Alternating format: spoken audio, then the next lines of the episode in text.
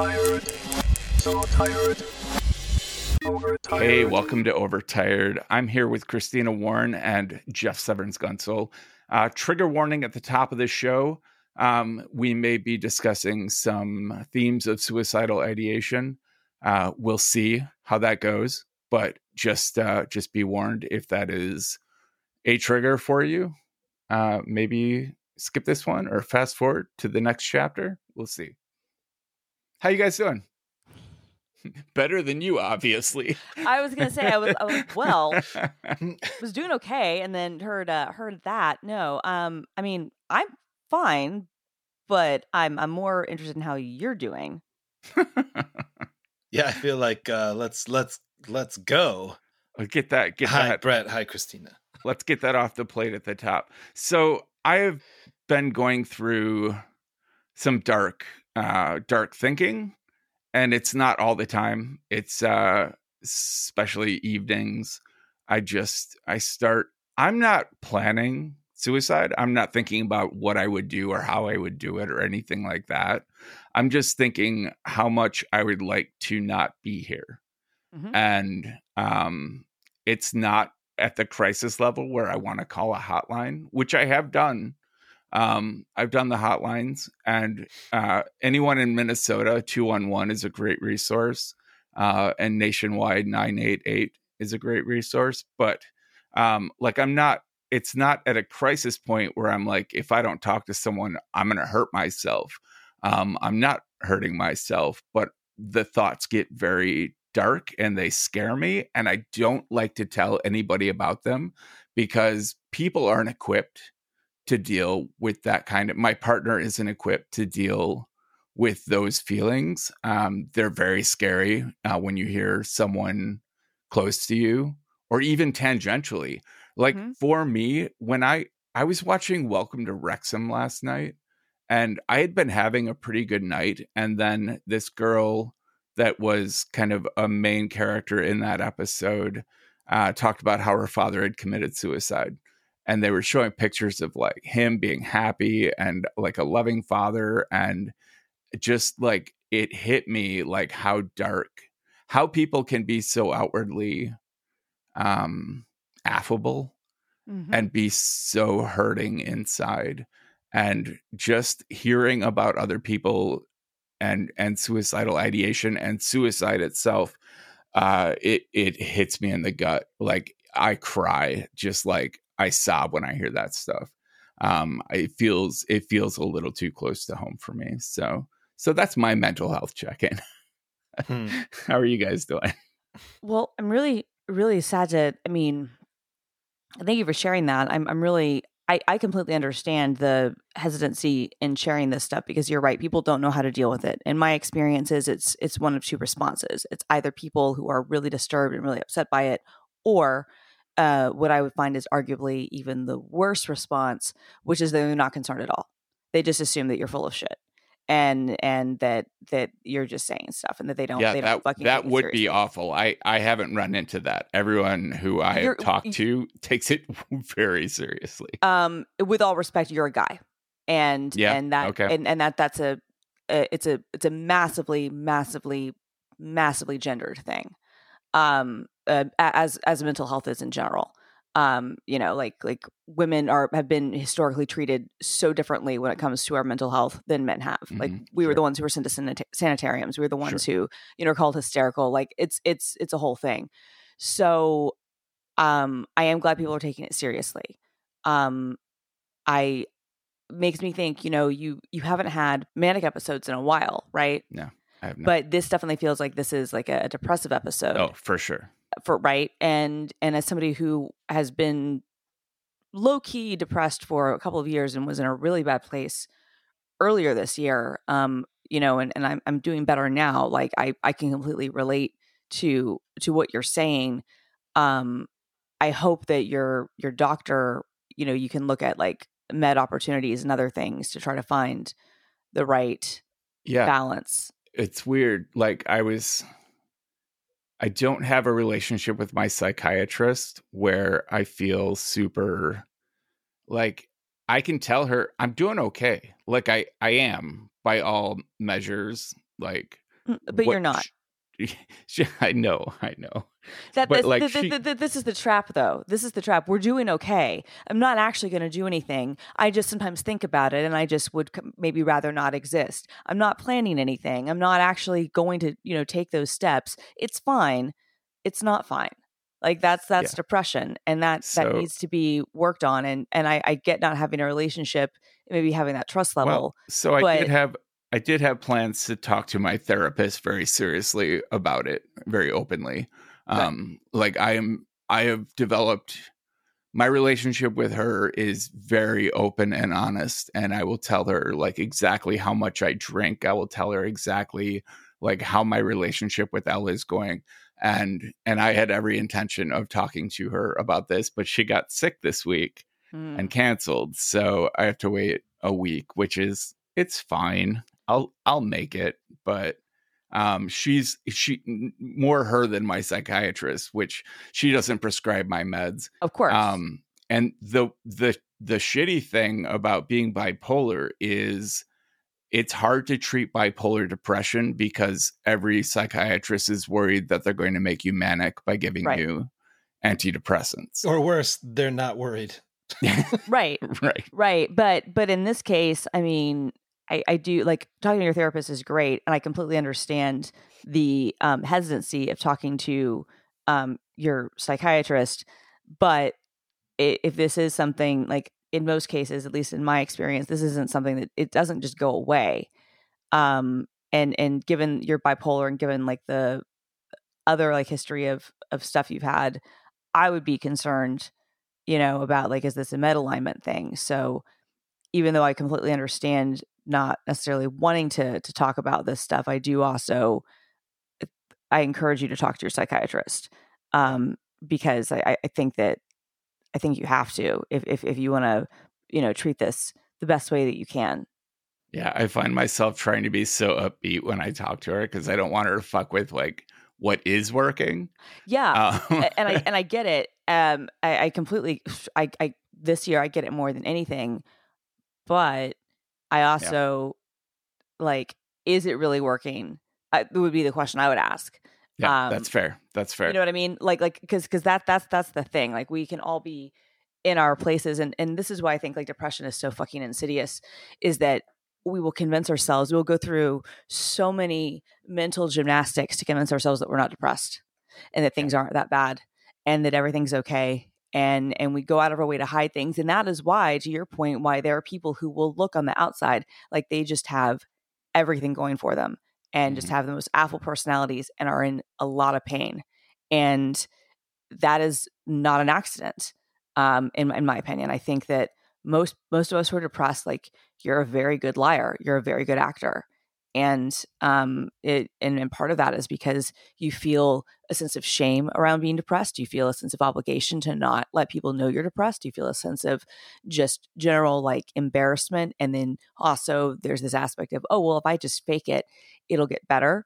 And and there's a certain truth to you know how you act and how you put yourself out can have a real impact on your mental health and, and your energy and whatnot like it certainly is Mhm. better to be out with people in my opinion and, and to do exercise and do other stuff that can all genuinely have real um, I- impact on on your endorphins and on your serotonin levels but it's not enough to get you out of like a dark place and and so um we we delude ourselves into thinking things aren't that bad um Yeah. and then if it goes on too long it is that bad so I do have I do have one friend who is also very open about her mental health.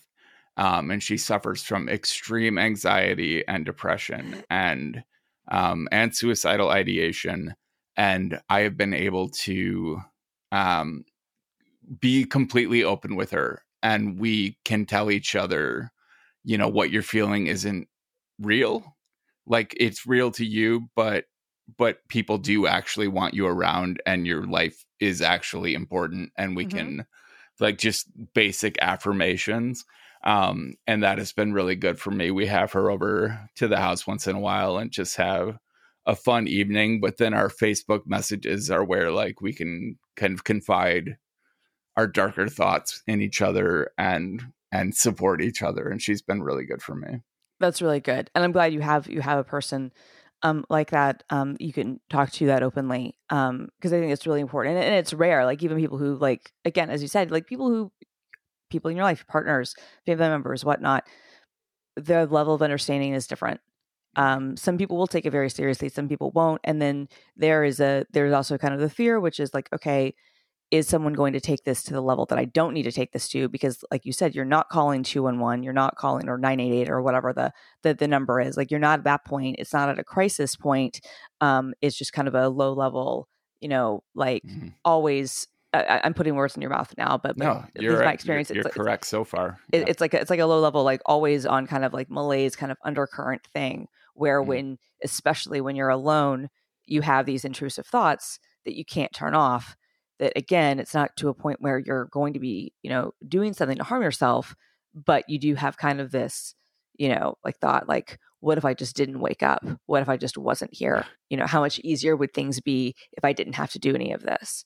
Yep. And, um, and then that's i'm really sorry you're going through this and Thanks. and again I, I really encourage you even though it's difficult to talk to your doctor because again like and I, I say this with full empathy because it's what i've been dealing with for the last six months but you think your med situation is okay it's not if if you're still going through this. So i, I totally get wanting to salvage what's working but also like do some deep thinking about is it really working right? Because clearly what you've been on has done a great job in, in stopping your every three week manic episodes. Um but it, it might have you know gone too far in the other direction and that Yeah. that that's that's not livable either and and any I, I i don't know your psychiatrist um i know there are plenty of terrible psychiatrists out there I cannot imagine a psychiatrist who would be like, "Oh yeah, we would much rather have someone be low key suicidal than than than Sure, have a manic episode." You know what I mean? It's like, no, you you need to find a balance. So anyway, I I I'm I'm sorry you're going through this, and I love you. And Thank you. And um, if you ever need to talk off pod about anything, I'm obviously here. So Thanks. Jeff's been quiet. You're like, I'm not going to call the hotline, but as soon as we start recording, I'm I'm not. That's not making fun. I'm just. It's a loving laugh at how funny we are as people. totally. That's such a hard feeling that, like, maybe I don't want to be here. It's uh, and I'm sorry that you're having that. I have had that feeling. Sometimes I think I'm not prescribing this to you, or even. But sometimes I think, "Eh, wait a minute. Actually, what I really need is for the rest of the fucking world to disappear for like Yeah. two days and just give me some space where I don't have because for me when I feel like that half of it is that like I'm anticipating some kind of either uh, connecting uh, force coming towards me someone calls or is in my space or whatever else and I just need to not have someone in my space not have someone calling or asking anything of me. Um and what I really wish I sometimes I'm like I wish I could just press pause in my life. I'm like no I just want to press pause on everything around my life. Yep. and I think I could just enjoy myself for a little bit.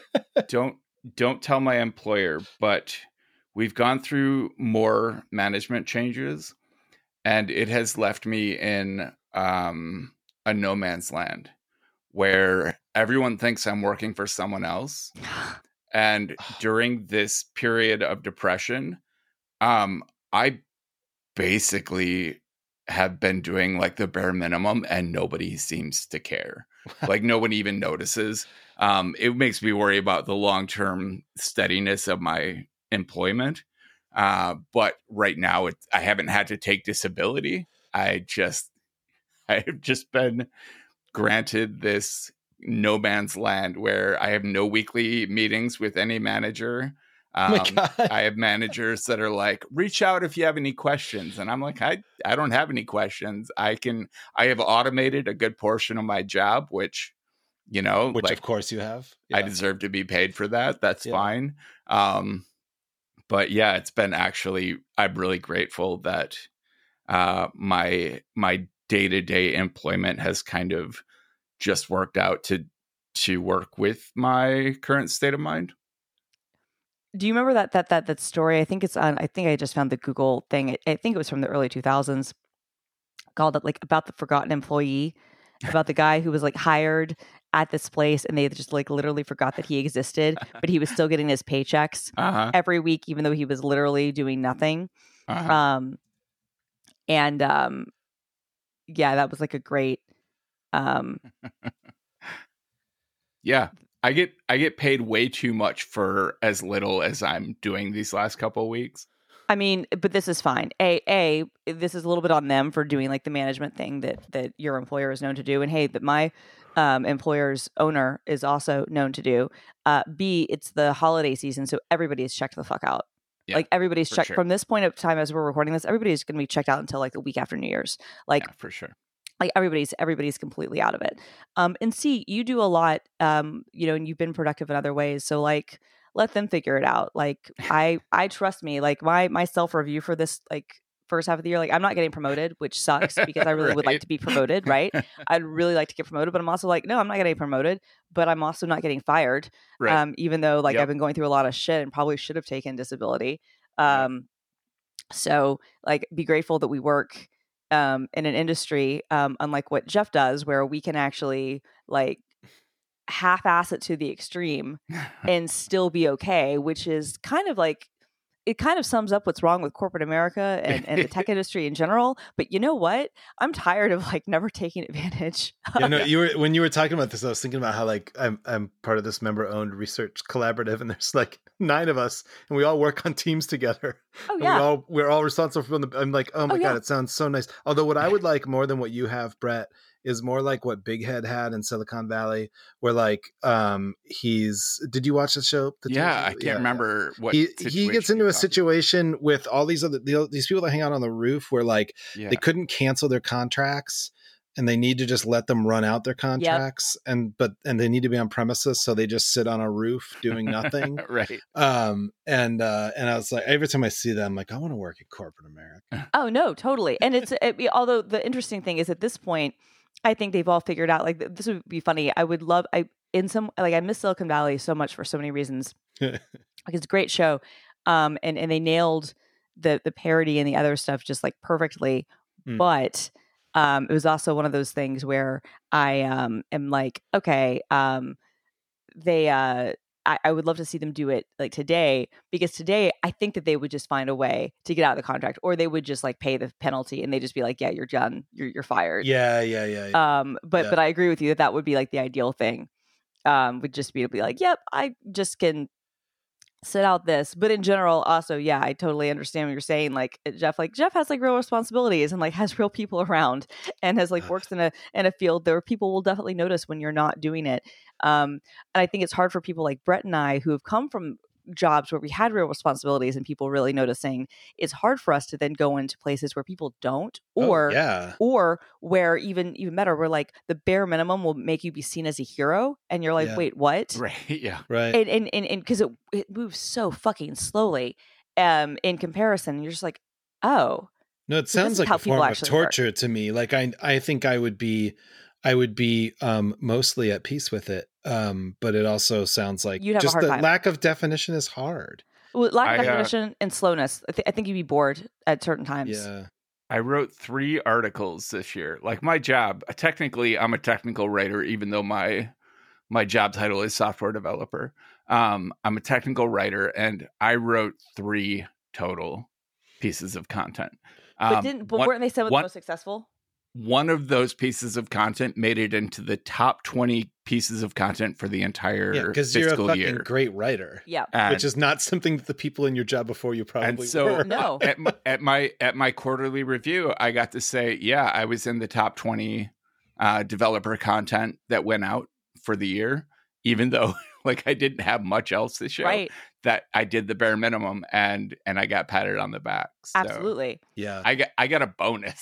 So you got a bonus and you know you automate the shit out of a bunch of things you build tools for a lot of other people to do stuff like you're a great great great writer if I were hiring someone for a documentation team, I wouldn't necessarily hire you to be a writer. I would maybe hire you to be like maybe an editor, maybe to, someone to look over certain stuff, Yeah. maybe someone to help with style guides. But I would really hire you to be like the tooling person and to be like the Yep. person to like help like come up with the efficiencies. That- Not at all as it Because you're not going to be able to help yourself. You will write the documentation. Yeah, Right, that is- right. That that is my niche for sure. and and I mean it, I'm just you know being again like candid. It's like you're such a good writer. Like okay, I put Brett on like the really hard things, but I don't want to waste his time or his talents in having him do the day to day bullshit documentation stuff that anybody can do. like that's that's not why I hire Brett. Like I would hire Brett to do the stuff that's more complicated. Like the same thing. Like you don't hire me to write your code.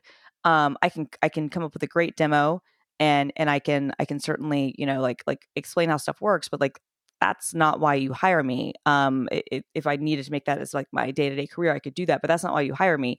You hire me to be your person who's hosting events and who's giving talks and who's you know mm-hmm. kind of being like a, a, a public face of of your company. Like that's why you hire me. You don't hire me to be the person who's you know building Behind all the the scenes, Right. writing. Yeah. Right. Yep, I mean, I, for I'd I, I, or, or even behind the scenes as like a PM, like I'd be happy to do that. But like if I'm really going to be in a PM role, it's going to be need to be one that's more public facing. You know, that is Yeah. the person people can blame or praise. Um, to be clear, We're- um, we're so opposite in that regard. Like my my my current manager, who is actually like a VP, um, he keeps suggesting that I do presentations, um, that I do webinars or go to conferences and present, and that is not what I signed up for. mhm. Um, I try very hard to talk him out of relying on me for that kind of public facing stuff. I'm like, you should get Christina Warren in here because she could kill this. yeah. No, I mean, but so we should we, we should start a DevRel team with Yumi and and, and Jay. Like you know, honestly, yeah. Hire DevRel- So, or, or even better, DevRel as a service where we can There you be, like rent it, rent it out by like other teams. mercenary Devrel. I mean, kind of. I, you know, okay, like saying this out loud, I kind of don't hate the idea. I've been trying to, I've been trying to come up with like a DevRel as a service plan for like years. I think that actually kind of would work. brilliant. I love it. I love it. Is there a job opening for someone to push the Raspberry Pi supercomputer computer around on a pallet jack over at your employer? Because that sounds fun. Yeah, uh, for you for sure. Also, you would be like, you could help be like our our, our content strategist. Do, do you Just know about pallet jack. I do you know about jack. Chris do you know about Chris Bensen's Pi cluster? That's what I'm talking about. Yeah. Isn't there a Raspberry Pi like He- supercomputer? He basically? got laid off. Oh, so there is a job Um, opening for pushing it around on a pallet. No, jack. they they apparently didn't appreciate his obsession with this thousand pi. corporations only it was so cool. limited. It obsession. was so cool, and like it was the center attraction at some conferences. Uh, Like, yes, at people- Oracle World. I was gonna say, like, wasn't like the only news that like came out of Oracle Yeah. World one year was that like, Yeah, like what no, the it- fuck? and he was so good at it, He and he made great video content. Like he had the whole setup with like the overhead cameras at the electronics bench and everything, and and he was so dedicated to it. And there was like an interpersonal conflict with him and one of our three managers at that point, and uh, and and he got cut, which sucks. I I should check in with him. I assume he landed on his feet. He's a goddamn genius. Oh yeah, I, I have no doubt um, that, that he anybody who's smart has you know headcount would hire him. Um, but that just seems like such a waste. Or he's now like Gilfoyle in a garage somewhere in Silicon Valley with his Pi cluster. True. So it's, before we wrap up mental health corner, how are you guys doing? Um, I'm okay. I'm I'm okay. I'm I'm in a. I, I kind of already talked about mine a little bit. Like I'm I'm doing okay. Like I'm basically. I think I'm I'm in a better place than I certainly was like earlier this year, and I think uh, I, I'm looking forward to you know seeing where things go. Like I said, I'm now at this point. I'm like at a month or so on no meds other than Dexedrine, and that's been that's been doing okay. So, you know, fingers crossed. Yeah. You just reminded me I haven't taken my meds today. I was gonna I was gonna rattle my meds for you here and then You're gonna, uh, you're gonna pop some Vyvanse in the middle it's of the not show. much. No, I can't take Vyvanse anymore. It, Oh, really? uh, Why? Yeah, it it it caused a. I mean, I was I had a sort of manic episode that was stronger than any I had had since I was diagnosed. It wasn't anything like that, but it was more it more existed in like in the way my body sort of shit in my body just banged around inside. Um, and I only have one medication treating that, um, which is Lamictal, and uh, and I was taking Vyvanse, and it was it had been a, a, month of just this on and off like rattling in me, and I was not in a good place. I was having a hard time working. It wasn't the kind of manic where it's like, "Woo, at least I'm getting shit done." Yeah. Um, and I, I met with my medication manager for the first time for a long time, like since I went to Kenya. I mean, like which was like in June or July, and uh, we're going through everything. I'm telling her what's been going on for me and stuff. And she's and she's listening. Let's just check in on what medications you're still taking or whatever. Um, and I list Vyvanse. She's like, wait, have you been taking the Vyvanse this whole time? I was like, yeah. She's like, I think you need to stop. Let's just see what happens if you stop. And I was afraid to stop, like to just cut it completely. Um, cause it, it doesn't, it only takes a couple days to get over the weirdness of cutting yeah. Vyvanse completely. But like sometimes those days really suck. Oh, and, uh, but I did it because I was like, I was just, I was in a really, I was having really bad end of days, basically. Not it was the end of my days, but like, sure, sure, sure, sure. Anyway, I just re- realized I'm actually very good about taking my medication in the morning, but I have misplaced my pill sorter, and so uh, I, when I'm done talking here, and I only have a little bit to say for my mental health check-in, although that was probably it right there. Um, I uh, no, one thing that uh, happened for me this week that was really helpful is for various reasons uh, known mostly to my therapist. Like I'm I've been pretty paralyzed when it comes to trying to sit down and work lately. Like, which is something I've experienced for decades. Like it's a it's a, a sort of a dissociative experience. It takes a long time to get into that, but like it's almost like the way I describe it is like I'll sit down at my desk feeling pretty clear headed about what I need to do. And then it's like, it's like a dream where like there's a thing in front of you and when you reach out for it it disappears when you put your hand back it, it appears reach out for it it mm. disappears mm.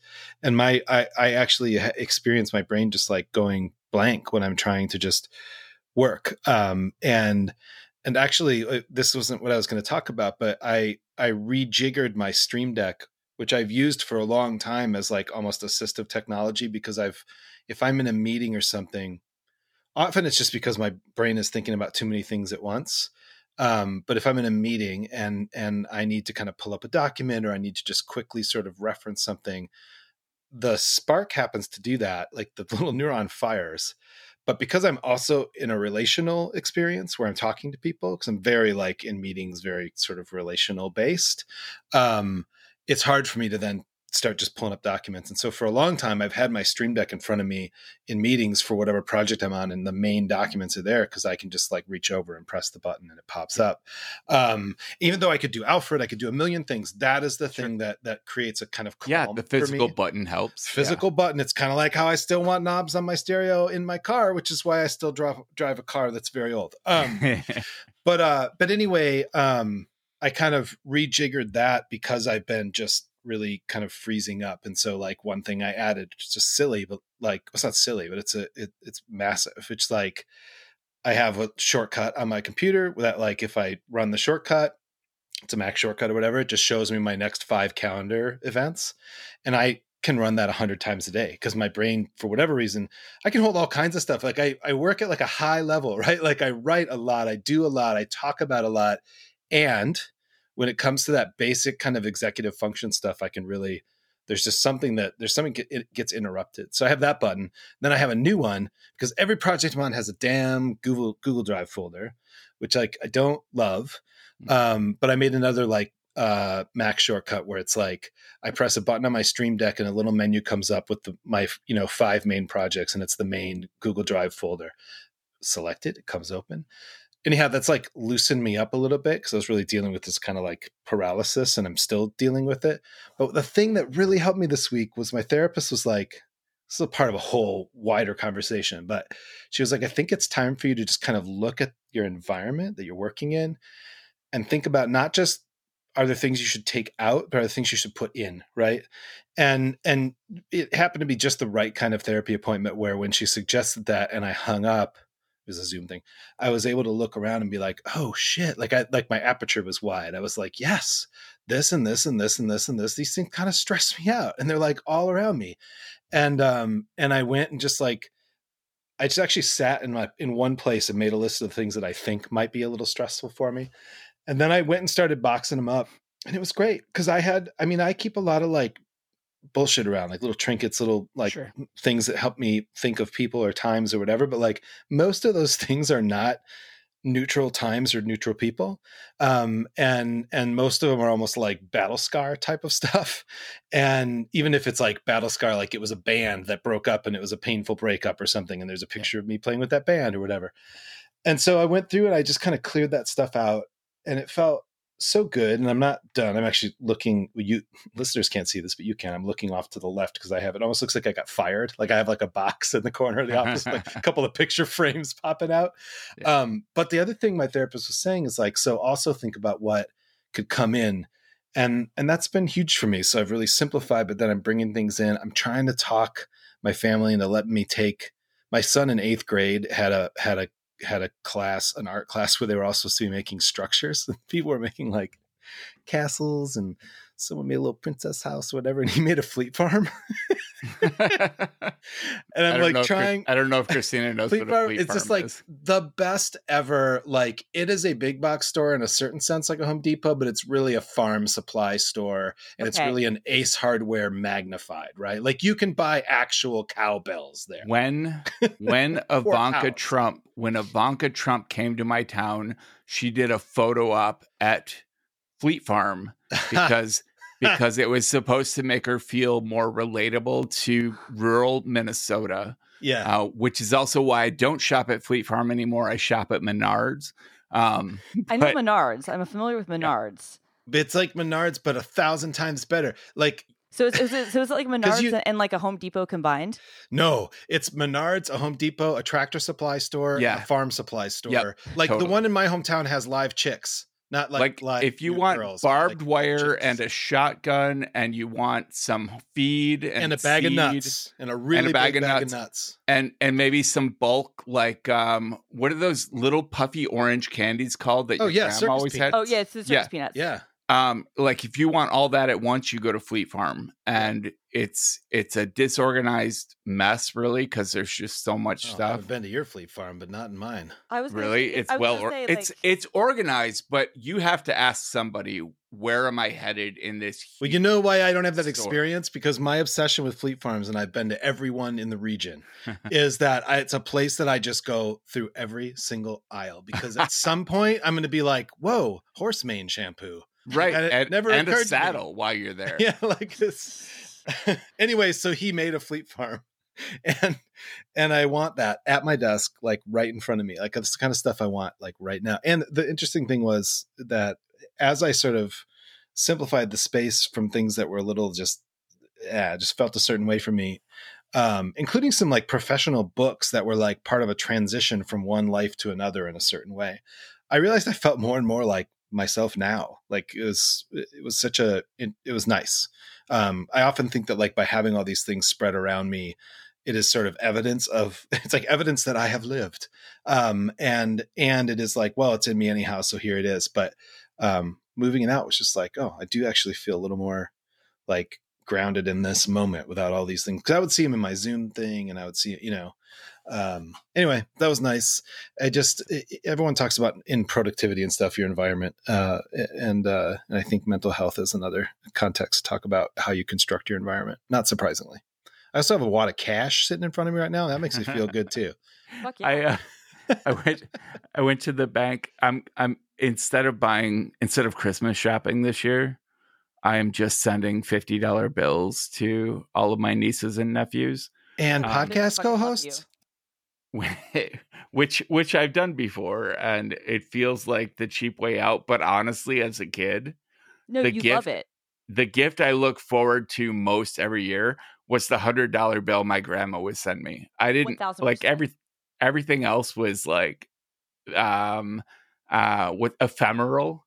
Mhm. Like you're gonna like this toy for a month and then you're gonna be done with it. But a hundred dollar bill that and I saved as a kid. I had a savings account. Like Same. I I didn't go out and blow it on candy and Mm. toys. Like I Oh, aren't built you up so a savings mature? account. What Same. it was it was it was like a an endorphin rush to see like oh my god Oh, I I'm wish a, I had that endorphin. I was I'm a 10 year old kid with a thousand dollars Yes. and I, I I I saved I mean like I literally like we would call it I mean, and for, for many years, and I still do this to a certain extent. It, it's funny, despite how much money I, I spend, I actually have a, a fair amount in savings. It'd Yeah. be more if I had a house and other things, but like, Sure. you know, I, I could do better, to be very clear. I could do a lot Sure. better. But I um definitely um as a kid, like they would call it the Bank of Christina. And and I mean, it got, it got, got to the point like I actually had to get like a lock on my door because my dad like really literally was like using me as like a personal ATM and it was a problem. I've been there with my son. I'm like, do you have a 20 up there? I'll get you back. yeah um no it, it was like a problem but like you know and i had a savings account and then i got a checking account and i would put money in it but you know i couldn't put stuff in all the time but like i would like take like the $20 i would get for allowance and other things and, Uh-huh. and, and gifts and i i would like save it like i, I i've saved enough for one year like i basically bought like the the monitor for our computer and the printer um uh, for, for the family computer. Um, I remember I had enough money one time, and this was like the best like pre Christmas thing ever. So when the Nintendo 64 came out, this one it was like this is the first console I remember that was like impossible to find in stores. Like I'm sure that there had been uh, difficulty finding other things, but like from the time it was released. You could not get a Nintendo 64. And the games Yeah. were really limited too. Like there were only a few games out at launch and they were really hard to find. And nine days before Christmas, I was at a Target and I saw some family like buying one and they didn't have any accessories or anything. And I went up to the guy and I was like, Do you have any more Nintendo 64s? And he put one up on the counter. And I was like, I will be right back. And I went to my mom and I was like, Mom, I was like, I have $250 in you know uh, like like stored um in in the um uh the living room and in the drawer where you keep your bibles where dad won't go and I will I will buy this. I will give you the money as soon as I get home. I was like, but I I I, need this. Picture And your so- dad opening the Bi- drawer of Bibles and being like, whoa, shit, closing it really fast. Like, that's Totally. safe. totally. So so she um so so I, I got it and and um I had to rent a game because you literally could not get Mario 64 anywhere. So I had to like rent the game. The red box for video games? Uh, well, it was it was Well, the video store. Yeah, yeah, it was- it that's it right. I home- it was- forget it that. I was it Generational difference. totally. It, it- it was a home. It was a home video, but it might have actually might have been Blockbuster. I think home video didn't have Nintendo 64 games yet, um, so I think it was Blockbuster. I got that in a Wayne Gretzky game, and um, I uh, uh, because like those were the only two games I could play, and and memory cards so that I could like save my progress um, myself and then transfer it um, uh, to, to to the new game uh, when I was able to finally get my own. And my mom, this was the, the worst thing. She still made me freaking like wrap it up under the tree. I bought it myself, and I Oh, still man. had to Yeah, wait yeah, nine yeah. days. My- I s- I my still had parents are nine like that. I bought my parents a Lomi, the like uh the thing that turns your kitchen refuse into Yeah. compost overnight. Oh, Um, Oh yeah, yeah, are yeah, cool. yeah, yeah. I bought them that uh Does it it, was on Yeah, oh it's Okay, amazing. I use, Uh, I use it I use it daily. Got it. Um, so I thought they would like one. They were super interested. I bought it for them, and I had them order it, and I would just pay for it. And they got it, and they called me, and they're like, "All right, we got it. Do you want to come over and wrap it, and we'll open it on Christmas morning?" And I'm like, "No, start using it. how- Yeah, yeah, yeah. That's so funny. it's your Christmas present now. Take it and go." um, do you guys remember savings bonds? Oh, yeah. Um, I had a ton. my I'm grandma gave me those of every them. year. I'm aware Yeah. of them. I don't think I ever I- got any. Oh, my aunt and uncle used to send me a hundred dollar savings bond every Christmas, which is it costs like fifty bucks, and you give it, I think, And Three to five years, years. later, it's worth 110. and and I collected those all through my childhood, and it felt like a big gift, but it wasn't money you could spend right away. Um, so those all got set aside, and it wasn't until I was in like a financial crisis that I remembered, oh my god, I have this drawer full of savings bonds. And it added up to like three thousand dollars, but it sucked because I needed that three thousand dollars just to get through like my current crisis, and then it was just all gone. Yeah, so it, draw that time. yeah, Yeah. it felt like it felt like a lot of um a lot of saving and a lot of effort for something that it saved my skin, but it felt it was disappointing. It's the, but I- it's kind of like, really, uh, as a kid, I really thought that was going to be yeah, no, I did too. exciting. I was like, this can be amazing. It's like in uh, No Country for Old Men when he's like, Do you know how long this quarter's been on this journey to you? It's like those savings bonds. They were just on this journey to help you with that one week. I don't think they. I don't think you can buy savings bonds anymore. I don't think or is so. it CDs? I I mean, my grandma gave Well, them to CDs are my boys up until about 15 or 20 years. No, no, they're not 20. Up until about 15 years ago. Um, or maybe 12 years ago, she was still buying them but I think she actually may have bought them all in bulk when they like when each kid was born, she would buy a bunch and then give them out.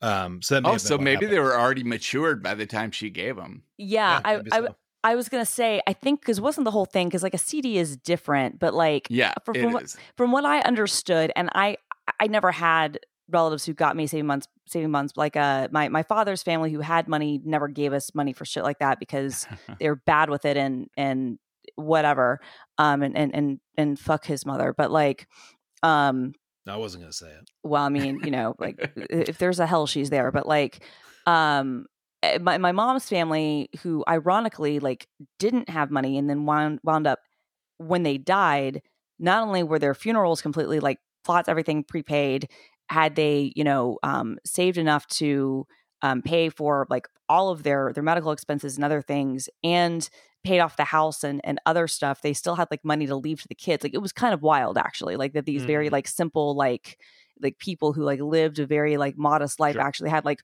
far more money to leave to their family than like the millionaire who it turned out actually wasn't like um was like living off the company money and like had the Rich people are the worst tippers. Oh yeah, I mean, well, it depends on how rich you are. Like, like they're like old money rich people will tip well, but yeah, it totally, totally depends. But like, um, so they didn't give me savings bonds. What they would do is I would just I would get like um candy money is what my grandmother would call it, and she'd put My, you know like, my like- aunt called it ice cream money. My and great she- yeah, and she, she would call it like you know she put like like like twenty dollars or something, you know, for like you know a holiday and whatnot. But I always thought the savings bonds were like a scam. Like that's what I my understanding Oh, always yeah, was uh-huh. was that like there's that people like thinking that it was going to be worth way more. Oh, And then it's like- it's it's guaranteed money. It's Like, guaranteed Oh, I know money. it's guaranteed money. to be a very poor return on investment. Well, that's what I meant in terms it's of like it's like it's a That's fair. Contractually uh, That's fair. you know, right.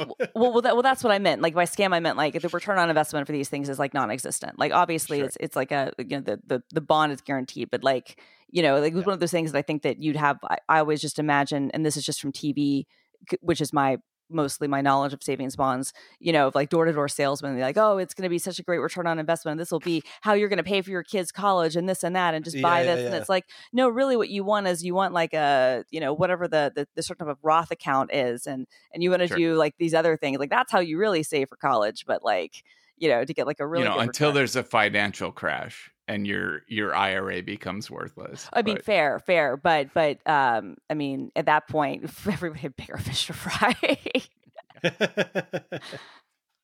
Oh, all right. Did we did we just spend 40 how 42 minutes on a mental health corner? we did, Oh, we so did. We, mean- we meandered out of So, we it. meandered I out. of- feel- we got a lot of other things. I feel like it's important that we acknowledge the pivotal role Mhm. That this podcast played in Taylor Swift becoming uh Times Person of the Year. Yes, That's you two. I came in late, so I, I mean, I, I came have to late, be a little humble about it. okay, you can be a little humble, but it, it is it is more Brett and I. Um, but I'm I'm going to give you credit here, Jeff. Like Brett was really ready to like not talk about Taylor Swift ever again, and Still. you and, and and you and you've been like willing to let me continue to talk about her, and you've been willing to like let me continue the conversation, especially this year, which was Yeah. the pivotal year. So Yeah. so I I know I, I think I think obviously it was our podcast. It was the three of us. And uh, and that is why. Did either of you read the profile? The profile was actually really I- good. I it was really long. it is really Um, long. I I skimmed it. I read I read paragraphs that jumped out at me. I did not read the whole thing. I got some interesting tidbits. Yes. Um, uh, she she has led an interesting life, and she has she has a lot of she has made some powerful decisions uh, that have benefited her well. I did enjoy the story about her first, like right at the beginning of the article, it talked about her Kenny first Chesney. heart- yeah. yeah, her first heartbreak when she was like scheduled to open and it was going to change her. She got the. Kenny Chesney tour. It would change her career. She gets so much money, and then and then he got sponsored by a beer, Beer company, company. Mhm. and she wasn't old enough to be involved and he came back to her at like her 18th birthday party and gave her a check for all the money that she probably missed out on um by being the opening act and she was able to like pay her But band bonuses and yeah, let, let pay me for just tour buses and everything yeah, And that it- was gonna. I was gonna say, let's just do the list of things that she paid for with that check, and then let us try to figure out how much that How much that check fucking was. check was for. So he is like, I'm sorry this kid couldn't tour with me. It would have been a big deal for her. She would have made a ton of fucking money. And so he sends her a birthday check, right? And it's like Brett just said, I'm searching this as I look. It's like she paid bonuses to her band. It paid for her tour buses, tour buses, right? Mhm. Like it paid for so much. How much was this check? probably five- Inflation considered. I mean, I don't know, probably a million dollars. I don't know. And Yeah, when I I know Kenny covered that. Chesney makes a lot of money, but I think of people at his level of fame, which is probably bigger than I think, as like not able to cut a million dollar check. I think in 2006, I think he would be able Oh, to very easily. yeah. because you got to right. think you got to think about a couple things there. One, the economy for the music industry had not completely collapsed yet. Like people were still buying CDs, Yes. and and um and so and he was selling a shitload of CDs. Like we didn't listen to him because we're not his demographic, but he was selling a shitload of CDs. And hey that- man, I saw him in 07. It was girls' night out at the Indiana State Fair. I went with my my mother in law and my wife. Girls' night out. okay, so you which is that's that's a big thing to play too, right? Like like so he's playing like big venues. Like Indiana State Fair is like you know he's getting paid well for that. venue. Yeah. Well, not to mention the merch sales, right? So, like, you know, so you're getting merch, you're getting touring, you're getting still CD stuff. So, I think he probably could cut her. I don't know what it would be pre inflation, but like equivalent of a million dollars now. And and yeah, she'd be able to do it, which she didn't expand upon in that article, but I do know from past things with her because this is brilliant.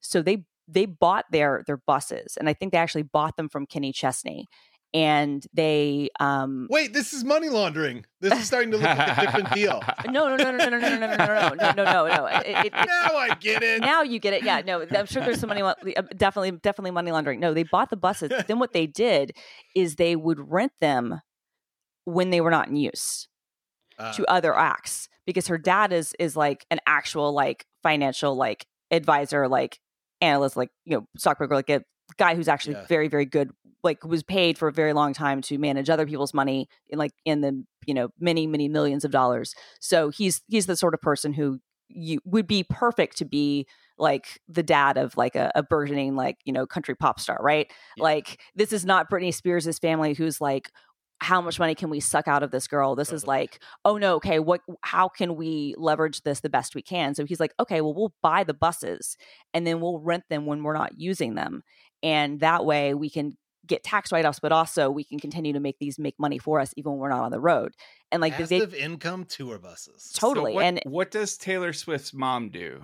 she was in marketing and then i think she was a stay at for for Merrill Lynch and then she's a stay-at-home mom um so so the the the formula And now to she's a baroness. to becoming a billion dollar time person of the year is to be one insanely talented yes to have a financial manager for a father and Mhm. three have a marketing person as a mother Well, Yeah, you gotta have a Kenny very. And you're- Chesney. You gotta and you're Kenny and you're well on your way and you're well yeah and, a yeah check from Chenny and then the Yes, check from Kenny Kenny Chesney. Chesney. Yeah, no, I mean to be clear, like she, like it's her talent alone. I think probably she would have gotten a record deal, um, especially when they were Sure. giving everyone record deals. sure The but reason a lot of people her- got record deals Oh no, to be very clear, we don't I- hear about them anymore Oh no, no, no, uh, absolutely. And, and to be very clear, I think the reason she's been so successful, and she, I think, would be the first to admit this, is like she came from money. Her family was willing to move to Nashville for her. Like they literally like picked up, like were on, went from their like the, their palatial estate or whatever in in in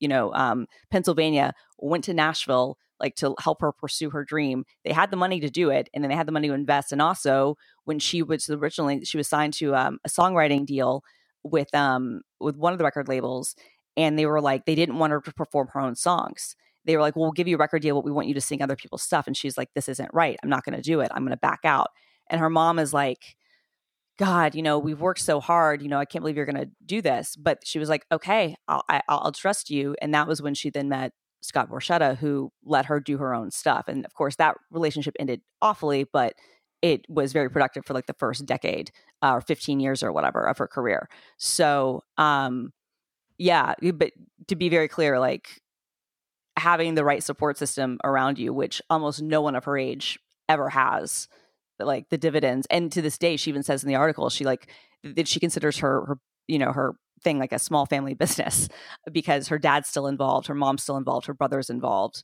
like you know they they keep it I, tight. I have a friend who oh, would frequently reference his his family's small business, and then I realized he was a trust fund kid who didn't have to work, and that that family business was massive, but it was controlled by a small number of family members. Yeah, like, oh, which I think is like basically this. yeah, exactly. Yeah, that's amazing. Uh, my Um, my mother in law, when we went to see Kenny Chesney, I kept calling him Kenny McChesney because that's what I thought his name was. She thought I was being an asshole. uh, now that we're in a, a lighter mood here, I'm gonna I'm gonna do a quick sponsor break. Yes, perfect. Um, this episode is brought to you by Aroundsquare. You know that experience of learning something new that would have been so useful last week, or finding something special that you hadn't realized you'd been missing all these years? Well, today might be one of those days. Aroundsquare is a company that you've probably never heard about, but for certain people, the brand, the products, and the ideas just really resonate. Since 2007, Aroundsquare has been designing and producing beautiful, unusual, functional goods for the mind and body. Their specialty is a range of intriguing little objects for everyday carry.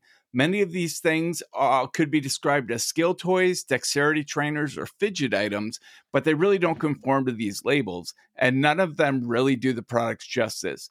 They're striking minimalist, striking minimalist objects more akin to jewelry than playthings, but they're also serious tools designed for creative exploration and peaceful manipulation, things to keep the hands busy and the mind at ease by providing just the desired level of stimulation.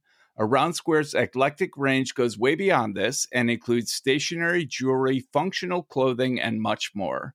Check it out at www.aroundsquare.com and use the code OVERTIRED at checkout for 15% off. That's Aroundsquare, A R O U N D S Q U A R E dot com, uh, and use the code OVERTIRED. And now back to Christina for the Taylor Swift update.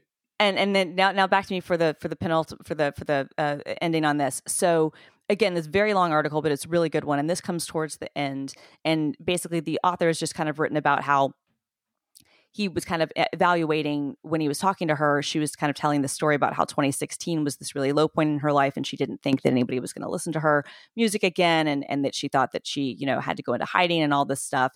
And and he kind of was thinking himself like, eh, but you know, you actually you know that that lead single off that next album sold you know uh, that that, that w- w- hit number one and the album sold 1.3 million um, you know albums its first week and and you know you had this massive thing and and, and it didn't look um, you know like anybody's career died. You know you looked like you were a superstar who you know I- i'm going to read from him. She looked like a superstar who was mining her personal experience as successfully as ever. I am tempted to say this but then i think who am i to challenge it if that's how she felt the point is, she felt canceled. She felt as if her career had been taken from her. Something in her had been lost, and she was grieving it. And then this is this is I think really brilliant. Maybe this is the real Taylor Swift effect that she gives people, many of them women, particularly girls, who have been conditioned to accept dismissal, gaslighting, and mistreatment from a society that treats that that treats their emotions as inconsequential, permission to believe that their interior lives matter. That for your heart to break, whether it's from being kicked off a tour or by the memory of a scarf still sitting in a drawer somewhere, or because somebody else controls your life's work, is a valid wound. And no, you're not crazy for being upset about it or for wanting your story to be told. That seems fair. And I Yeah. think I think that's like I think he's right. I think that is like the real like that that's I think that encapsulates like why this year in particular finally like I- I think eh, she even says in the article like that she feels like she's like at like this precipice moment at 33. I don't think anybody anticipated that she would have the year that she had. But I think that's it. Is that it's you know it gives people, especially women and and particularly girls, like permission to be like, yes, this shitty thing happened to me, and I might be over dramatizing it in my own head, or I'm not, but I can feel this, and that's Yeah. that's pretty fucking great. I'll make Well, my it own c- goddamn video about it. It goes back to like is what, we we're talking her about this time. talking about with depression like Yes, the it's the same feeling that like uh, this can't be that bad even Mhm. though it feels wrong for me I, like let's put it in the context of everybody else and i'm not special and i don't deserve to have these feelings and i think it speaks to that kind of yes. yeah No, I mean, and you see it like at the concert. I can't wait for you guys to watch the the tour movie when it comes on streaming um and Plex accounts. Um, oh i saw it in the theater No, I'm just kidding. I did. I was like, you did not, you liar. Uh, Um, it, oh, it's they had uh, the they had the Taylor Swift popcorn buckets when I went to see Ghost in the Shell with my Yeah. son. He brought me there. I didn't bring him there. Wait, Ghost in the Shell was in the theater? Yeah, it's like a remastered version. This is a really Oh, good no one. shit. It's good. ooh. yeah, I yeah. love. Anyway, movie. sorry, but uh, we almost ended up with Taylor Swift popcorn buckets and Ghost in the Shell, which is funny. Ooh, that is funny, actually. No, but no, I can't wait for you guys to like for for that to come out so you can see parts of the the the concert because uh, I'm not going to make you watch all three and a half hours. Don't worry, but um, it is actually three and a half hours. yeah. She performs for three and a half hours. Oh my god. Oh, and they Like cut they and, and, and they cut they cut they cut songs from the um, release version, so it's only three hours in the theatrical release. They cut like Oh six my songs. God. um uh well i mean genuinely it is like the most amazing like achievement of like artistic like um athleticism i've ever seen in my life because I watched I watched King Kong with a notebook and just marked down all I the wish that was the I, name of a movie. I thought they could cut. I think like King Kong could have been a 2-hour movie. oh yeah Uh, That's the hill you're gonna die. You're like of all the movies you go movies. to to be like, you know, That was- cut this. that You're was- like fucking King Kong. Get that my is- notebook. so Lord of the Rings like that could have been cut too. oh of course Um but but like King Kong is the one I feel most wasted like hours of my life. And like I I am almost vindictive about how long King Kong was. Um, before off of the Taylor Swift topic, I want to just Uh, uh, tell you how this article highlighted a problem in Instapaper, which is that when I open it in Instapaper, it says this. Here's the headline: Taylor Swift is Time's 2023 Person of the Year by Taylor Swift, comma Time. I Um, don't know how that ended up happening, but it's pretty. Like she really figured out how to control. she control. really everything. figured out how to control she everything could control everything. she Yeah. she even figured out how to like like make instapaper like yeah no that's Yeah. very funny She hacked into She- Marco Arment's thing, and that hacked into the New York Times, and now here you go. She wrote. Speaking of speaking of Instapaper, should we do some gratitude? let's do some gratitude Oh man. So I'll kick it off. I just published my uh Brett's favorites 2023. I do this every year on my blog. Um there's a second installment coming, uh, but I listed probably 30 30 apps that I love this year. So I'm gonna link that in the show notes and people can check it out. Um, I think based on the mention of Inst uh of Instapaper, I want to highlight Artifact. okay Have you guys used Artifact at all? Um that's the No. uh that's the that's the news app from the uh Yeah. instagram guys Yeah. yeah Um it is it is pretty it, it- they went through a recent change where they started highlighting user comments more than news stories. Um, so it takes a little extra work to use it as a news app than it used to. Um, but I I love it. It has AI generated summaries of every article. Um, and then if you click it, you go to the actual article on the web so that that author gets like, you know, ad money, whatever. Um, I do love that if enough people report a headline as clickbaity, they will have AI rewrite the headline based on the content of the article in a non clickbaity fashion. So you get like I go through Apple News and I get frustrated because it's awful it's so many Newsweek articles, so many Newsweek articles get Oh yeah, yeah. get totally. foisted on me. Um, and and Artifact has actually led me in the categories that I tell it I'm interested in. Um, it has provided a lot of really good news from a variety of sources, and not uh, not just an echo chamber of what it thinks I want to hear. It's it's pretty good. the The algorithm is um, people centric, in my opinion. Yeah, I like it a lot too, and and obviously it's it's from the um, uh, uh, Instagram, uh, the original Instagram team, um, the uh, Mike and Kevin, who, you know, I think uh, regardless of, I mean, look, however you use Instagram now and however it's evolved, like I think that is probably one of the most impressive apps ever. Mhm, mhm. Like to have a, a, team Yeah. of nine people sell like an app for over a billion dollars, and it to Yeah. Remake a, a, a, a massive tech company to be like one of the central like things like i think Mm-hmm. instagram as a you know product and i think facebook as as a company like was greatly greatly hurt when the two of them left like four years Sure. ago but yeah, Sure. so so um, uh, kudos to, to Artifact. Um, I actually do. You, do you have yours, um, um, Jeff? Ready? Yeah. Go for it. Uh, well, it's it's really so it's it's this torrent app on Setapp called Folx. F O L X. Oh, yeah. And like it is a good app in a, in that any torrent app could be good. I mean, they're all it's such a shit show that you're navigating, and and so it's it's clean, and I I get my stuff quickly, and I don't have to look at crazy ass ads ever.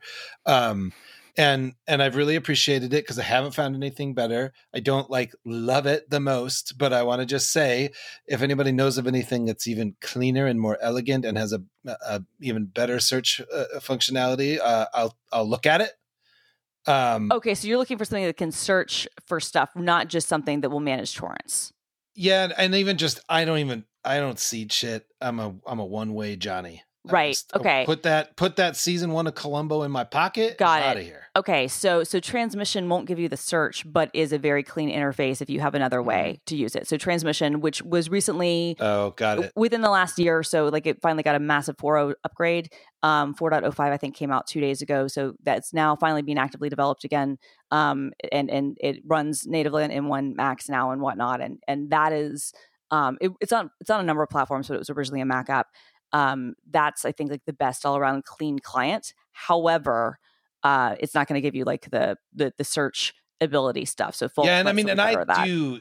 I, part of why I'm interested if there's something better is not. I mean, because they do an amazing job when you consider the shitscape that is Right. searching torrents. Online. totally. I mean, what you have to navigate to show you something. You have a Synology, don't you, Jeff? I sure do have a Synology. Um, there are transmission is available for Synology. Uh, Mhm. There's also a default package called Download Station Mm. that actually Oh, has yeah, a right. really really decent search, uh, really decent. Like it'll automatically Oh, find okay. magnet links, and then you can just like pick a torrent and then come back the next day, and you don't have to sit and watch the number of peers and percentage download and everything and it just goes to your synology while you sleep and Just tell it- me when the it- first three police academies are ready. it works pretty well yeah i have Awesome. found i have found many many a tv show unavailable on streaming using download station yeah, download Yeah. station is great, and uh, and okay, that great. and and Usenet is still a great thing too if you're willing to pay for um uh you know some of the the Newsnet services. You can get a Right. lot of really great stuff from the there's from still the usenet services Oh yeah, no, they're well. Okay, again, it's it's just for file sharing. So, um, uh, Okay. but but like there's Giganews, there are a bunch of them, and basically like they will have like really long retention times, and you can use things like Sonarr and Radarr to search and find basically anything you want and whatever quality you want, and then just queue it up and it'll download for you. Okay, got it. Cool. Thank you. I will. I will start playing. We should have like a piracy episode sometime. That'd be fun. Is there a great piracy guest we could bring? Huh? I'm thinking about it. An actual pirate? I mean, maybe, maybe. I was Yeah. actually I was actually thinking maybe we could get one of the TorrentFreak guys on to talk. Oh yeah. I would love to pepper questions at a torrent expert slash piracy slash pirate. guaranteed to get us um top billing on the podcast apps I mean, you never know. I mean, it, like it depends. Like, are they algorithmically determined? If so, then yeah, probably. if there's no human like curating that stuff, then like, yeah. Man. What's yours, Christina? Okay, so we were talking about um uh re- read it um uh later apps, and I have to say, like, I've been using for the last year or so. I've been using um uh Readwise is a reader, Oh, and amazing. and it's awesome. And so Readwise is is a service at readwise.io and um I uh, and they have a reader service which will also kind of act as like a read it later thing, which is really really good. Like you can it's basically the idea is that you can kind of like import all of your highlights from like your Kindle and your Instapaper or iBooks or you know Pocket or whatever, you know, if you're wanting to kind of keep track of that stuff. And then Reader, they basically built like a, a read it later app for power users is how they describe it. And I love it because you can basically bring in RSS, you can bring in PDFs, you can bring in like YouTube videos, you know, you can bring in other read it later stuff, you can bring in EPUBs, you can like connect newsletters to it. And so it's they they literally built an app that like would be like I remember when I first read about it, I was like, okay, this is the the perfect app for me. Like this seems So like this was done for me. And like I I'm still, you know, I think I might I have to check. I think I still pay for Instapaper Pro. I don't even know anymore. But I was like a life I, I, was like a, but I was like a lifetime Instapaper person, even though I Yeah. haven't used that actively in a really long time Yeah. and and um, I, I never really got into Pocket because I was Team Marco, and um, you know, uh, like whatever, um, and and like old grudges die hard, frankly.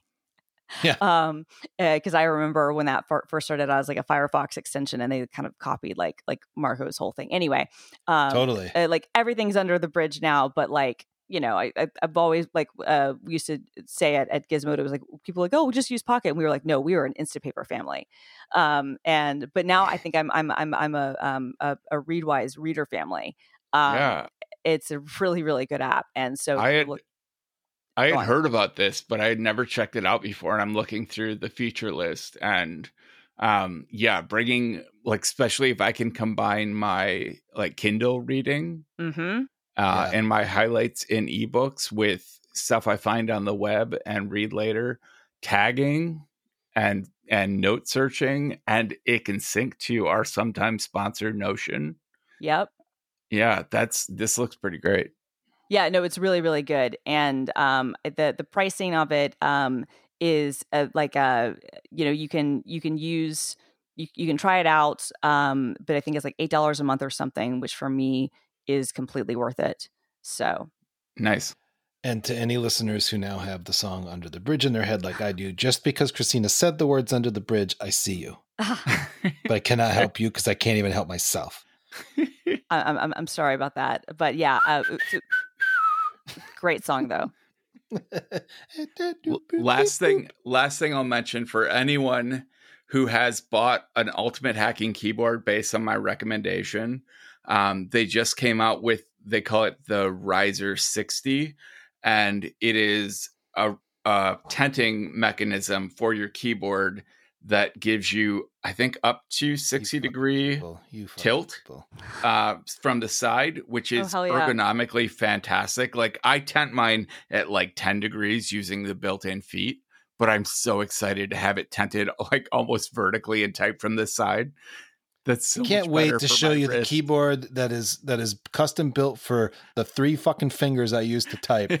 because it's gonna it's gonna Dude. do to you what all this does to me. You're gonna So- be like, well, I don't know how to use a machine so complex. I you I'm showing you. I did this to my finger Ooh, and yeah, he's showing me a cut finger, which Yeah. will now Yeah. retract. it's it's Fuck off, Alexa Siri. doesn't understand. Oh, okay, that's Um, Alexa's Hard fault. to sorry. understand. but uh but i i butchered my finger and i couldn't touch type with with because every time my keyboard was covered in blood it was it was wicked so i started awesome. trying to type with my two like forefingers and trying to like hunt and peck type and i can't do it like my brain is so geared to touch typing that I don't know. It takes me so long just to type the word the. It took so much effort. It was insane. I don't know how you do it. Well, see now when everything gets even worse and people have their fingers all cut up, look who's going to still be writing. I mean, it's and you're going to be over with your fucking tent typewriter or whatever the fuck it is you've got. Fucking, what are you doing? It's like a Anyhow. homeless shelter for typewriters. Aw, that's nice. We should have um um his book uh, the the shipping has been delayed because of slipcover madness but uh when um when Marcin's um um Oh, uh, book, book comes out like we should have him back on the pod Oh, slipcover Yeah. madness would I be a have great paid for book that. blog. I'm I do anxious too. to get it. me too me too um it's probably not going to happen by Christmas but um he was a guest when I was away, right? Wasn't Yeah. he a guest when I was away? Yeah. yeah I'd love to have him back to talk with you because like you guys would like I mean look he just he fits this pod like perfectly like I, I met Yep. him Does he tent his keyboards? I mean, he has like the most insane like typewriter and keyboard collection like of anybody you've seen. Like he literally wrote this book about like the history of of, of I love it. and stuff. I love it. and and he and I um met and like became friends because we talked about ha- um about um uh, sneakers one day for like three and a half hours in Twitter DMs. The movie or the, The uh, movie. article of clothing? Okay, got it. Great. The- the Does anybody movie. call them sneakers still? Uh, usually kicks, but yeah, I mean, some people call Kicks. them Kicks. That's what the kids are saying. Pumped up Kids. kicks. kicks. All right, fuck them Mm. people. Yeah. Oh, Yeah. Now that's Um, Under the my bridge downtown. good to I'm see gonna, you guys. I'm gonna fight you with you Under the. Bridge. Get some sleep Get under some the bridge Some sleep. downtown. Bye. The system is going down now.